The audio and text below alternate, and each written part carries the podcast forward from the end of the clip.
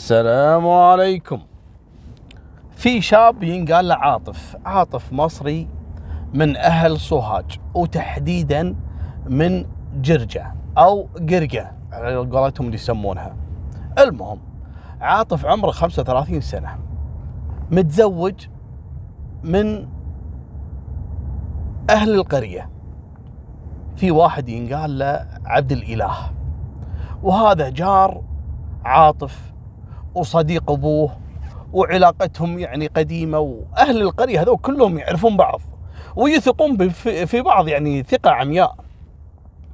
المهم تقدم حق بنت عبد الإله وافق وزوجه. وأنتم عارفين ترى بعض أهل صوهاج وكثير من المناطق والدول يعني اللي يروحون يشتغلون في الخليج ترى مو من فقر لا لا حد يعتقد إن هذول يعني حالتهم سيئة جدا يعني لدرجة انه مو لاقي ياكل علشان يشتغل. لا والله بالعكس في منهم عنده خير وعنده أملاك وعنده أراضي. لكن يعني تعرفون إذا شاب وتوه في بداية حياته يبي يكون المستقبل بسرعة يعني.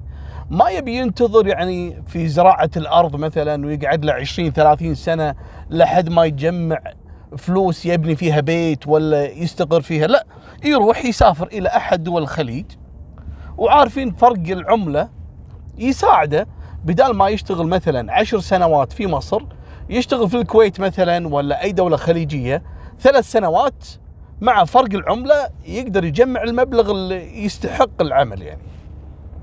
فقرر عاطف إنه يترك زوجته بعد ما تزوج وصار عنده أولاد يترك زوجته ويسافر للخليج وتحديدا في الكويت. جاء اشتغل في الكويت وتعرفون الرجل ما عنده شهادة غير يعني متعلم شغال بالزراعة والفلاحة فإذا جاء يشتغل في الكويت يشتغل شنو؟ يشتغل وظائف متعبة جدا. أنا أقول لكم شنو أقصد في الموضوع هذا. يعني هذا الرجل اللي يجي يشتغل عندك هني في الكويت ترى يعني فوق ما إن العمل اللي يشتغل فيه في البنيان ولا في الحراسة عمل متعب ومرهق جدا فوق هذا الغربة والوحشة وبعيد عن أهله يعني الله يعين هالناس. فالدينار اللي طلعه هني يكون عزيز عليه لأنه جاي من تعب. يعني دينارك أنت بالنسبة له عن 100 دينار. متعب. أنت يمكن تاخذ راتب يمكن تشتغل وظيفة مكتبية ممكن إنك تشتغل وظيفة شوية مريحة. لكن هذول المساكين خصوصا اللي ما عندهم شهادات يتعب في وظائف يعني تشوفونهم في عز الظهر واقفين يحطون هالطرق ولا هالبنيان. فلازم يعني مرات إذا صادفت واحد فيهم يعني لا تحاول إنك تزعله. لازم تراعيهم ترحمهم شوي. مالكم بالطويلة. أنا ليش أقول لكم كذي؟ هذا عاطف المسكين قعد في الكويت من سنة 2003 إلى 2006 وهو يشتغل ليل مع نهار. إلى أن كون له مبلغ يقدر يعينه في الحياة. يفتح له مشروع يشتري له أرض يشتري له بيت. المهم فكان طول هالفترة وهو قاعد في الكويت خلال ثلاث سنوات ما سافر ولا مرة. يرسل فلوسه حق منو؟ حق أبو زوجته. طبعا هو ما عنده أخوان وما عنده أبو ابوه متوفي. ف واللي يثق فيه اللي هو أبو زوجته عمه عبد الإله. فكان يرسل له رواتبه. يقول له يا عمي اصرف على بنتك اللي هي زوجتي وعيالي والباقي جزاك الله خير حطهم لي في حسابي في البنك. قال له حاضر. وعمه هذا يعني هم عنده خير عنده أرض وزراعة وأموره مستقرة. فكان واثق منه عاطف. ويرسل له سنة سنتين ثلاث إلى أن بحسبة عاطف أنه خلاص يعني تعب من الغربة ويبي يروح يستقر ويربي عياله ويعيش بالمبلغ اللي عنده اللي رب العالمين رزقه فيه. وفعلا سافر.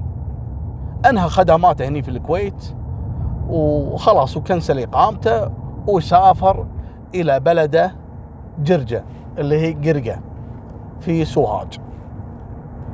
راح هناك واستقبله يا هلا والحمد لله على السلامة وشاف زوجته الحمد لله وعياله والأمور مستقرة ومسك عمه وشكره وحب على راسه وجايب له هدية وجزاك الله خير يا عمي.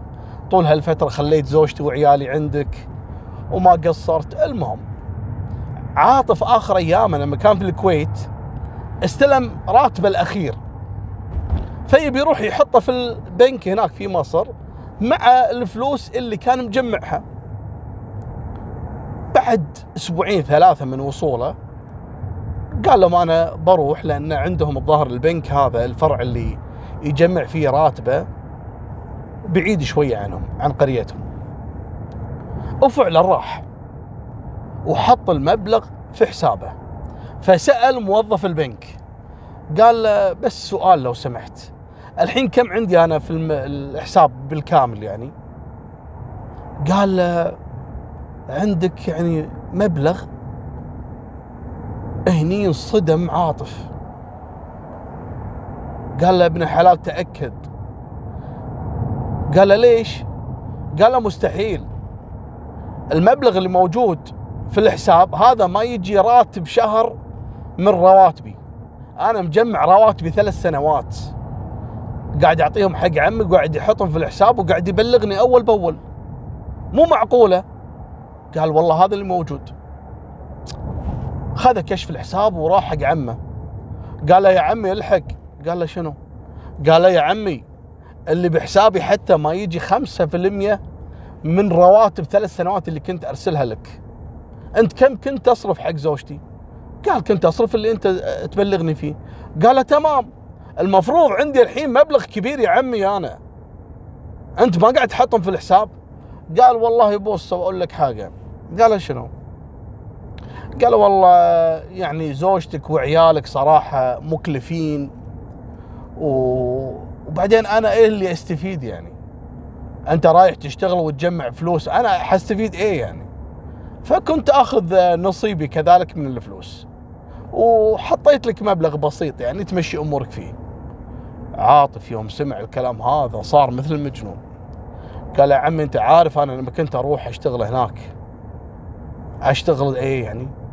كنت أحفر الصخر أشتغل في البنيان ليل مع نهار ما أنام الليل أفكر بعيالي وبصحتي وراح من عمري ثلاث سنوات والحين لما رجعت وأنا مأمن فيك تاكل رواتبي؟ لو سمحت يا عمي. اللي أعطيتك اياه رجع لي لو سمحت.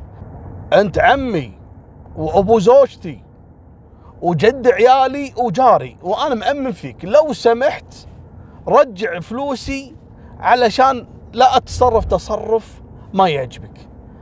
قال إيه حتعمل إيه يعني؟ المهم الولد بلع السالفة أول شيء. ما حب إنه يثير مشكلة من أو يعني يحاول يشوف له حل. راح كلم وجهاء القرية. قرقة. قال لهم يا جماعة لحقوا علي. عمي خذ حلالي ثلاث سنوات وأنا ارسله وهذه فواتير الإرسال من الكويت. والبنك شوفوا الحساب كم.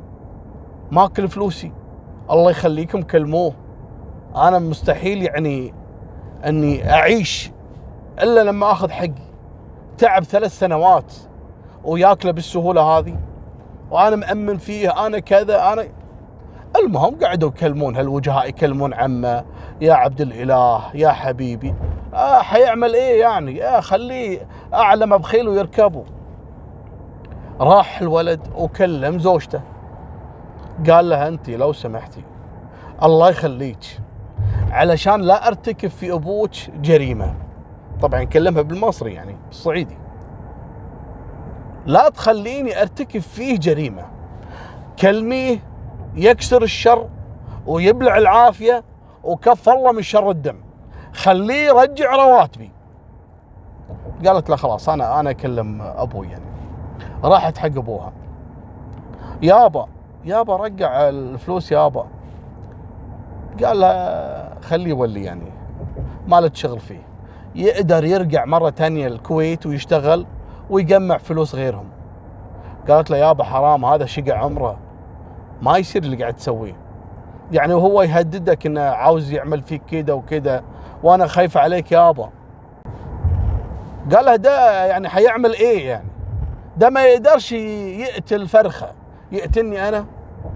قالت له يا يابا الله يخليك ليش تسوي مشاكل؟ قال لها اتركي عنك خليه يولي. راحت بلغت زوجها قالت له أنا مالي شغل فيك. أنت زوجي وحبيبي وهذا أبوي. أنا لا تدخلني في المشاكل هذه. أنت كنت ترسل الفلوس حق أبوي مأمن فيه خلاص. أنت تتصرف فيه يعني. أنا مالي ذنب. قال أنا عارف أنت مالك ذنب. لكن حبيت إنك تكلمينه قبل لا أرتكب فيه جريمة. طلع هذا عاطف أول أيام شبابه. من نوعية الشباب اللي يعرفون يلعبون بالشومة أو بالعصا لعبة الصعايدة هذه. فنان يقول لك قبل يمسك هالشباب اللي بكبره بعمره ويكسرهم تكسير. فنان في مسك العصا. يعني هذا جريء ومحترف. فما عنده مشكلة لو يمسك الحين عمه ويكسره في العصا يعني. لكن كان يحاول إنه ياخذ حقه بدون مشاكل. يوم شاف العم يعني مو راد على وجهاء القرية ولا على بنته ولا على حتى القرابة اللي بينهم والثقة اللي خانها. عاطف قال أنا راح آخذ حقي بإيدي ويجيك ذاك اليوم. وهذا الكلام في تقريب شهر ستة 2006 يعني بعد شهرين ثلاثة من رجعته لصهاج خلاص وصل حده. ويختار اليوم اللي يكون عمه موجود في المزرعة. وقت الظهر والناس يعني قليل اللي يتواجدون في هالوقت هذا. طبعا عمه هذا ما عنده إلا البنت اللي متزوجها عاطف وعنده ولد عمره تقريبا العشر سنوات. يساعده دائما في الزراعة. المهم ويجيهم عاطف معصب وواصل حده ومعاه الشومة العصاية هذه. ويجي عند عمه في المزرعة. قال يا عمي أنت حتديني فلوسي ولا لا؟ قال فلوس إيه يا عم أنت ما تفهمش. خلاص أنا صرفتها عليك وعلى مراتك واولادك و... أنت عاوز إيه؟ قال أنا حاقتلك وأشرب من دمك وحادفنك هنا. قال ما تقدرش أنت ما تقدرش حتى يعني تغز عبره المهم صارت بينهم. مني ومنك قام عصب عاطف ويرفع الشومة وضربه على راس عم عبد الإله. ضربة ضربتين ولا العم مسدوح في الأرض. شافه ولده المسكين. ولد عبد الإله شاف نسيبهم اللي هو عاطف يضرب ابوه عبد الإله. ويجي يركض. بابا يابا يابا إيه قال يابا يابا ويمسك بعاطف من ورا يحاول إنه يسحب عاطف. لأنه هو هم يعرف عاطف ويحب عاطف وهذا يحب الولد. هذا أخو المرأة أخو الحكومة. لكن لحظة غضب عاطف خلاص ما قام يفكر باللي حواليه. بعد ما كسر رأس عمه وشاف الولد هذا بعد هم ماسك فيه والولد شاهد على الجريمة مسك الولد ورماه في حضن أبوه اللي طايح على الأرض. ويكمل ضرب على رأس الولد. من كثر ما ضرب عاطف الأبو والولد خلط دمهم ولحمهم مع بعض كسرهم طحن عظامهم طحن. طبعا فارقوا الحياة.